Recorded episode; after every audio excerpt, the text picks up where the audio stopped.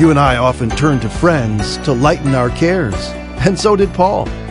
From Moody Bible Institute, this is Today in the Word. I'm John Gager. Thank you for joining us today.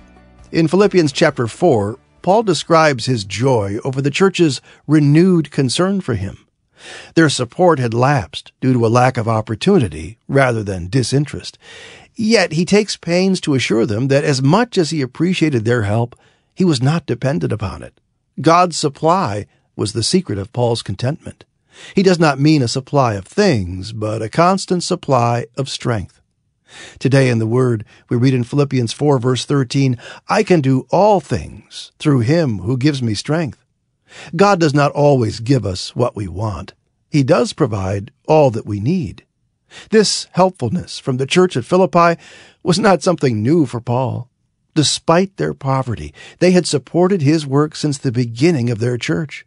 At one point, apart from Paul's work as a tent maker, they appear to have been his primary source of financial support. Unlike many false teachers, however, Paul was not for hire.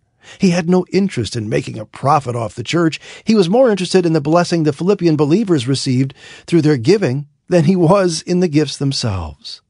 The apostle did not discourage them from giving because he was confident that God would supply their needs just as he had provided for Paul's. And you know what? He'll do the same for you. Hey, why not share today's devotional with a friend? I bet you know someone who would appreciate this ministry. Point them to todayintheword.org. Todayintheword.org.